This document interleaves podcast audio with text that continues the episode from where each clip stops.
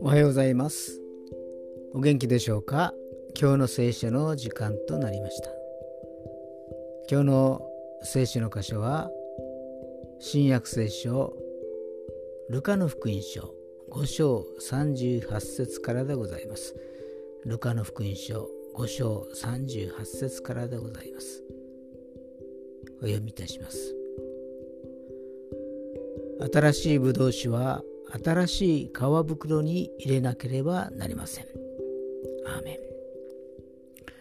私たちはイエス様によって日々新しくされています。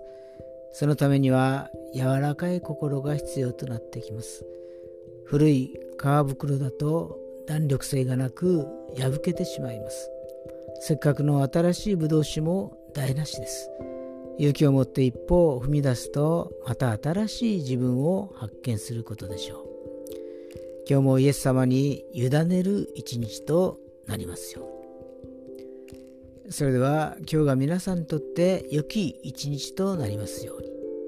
ヨッシーでした。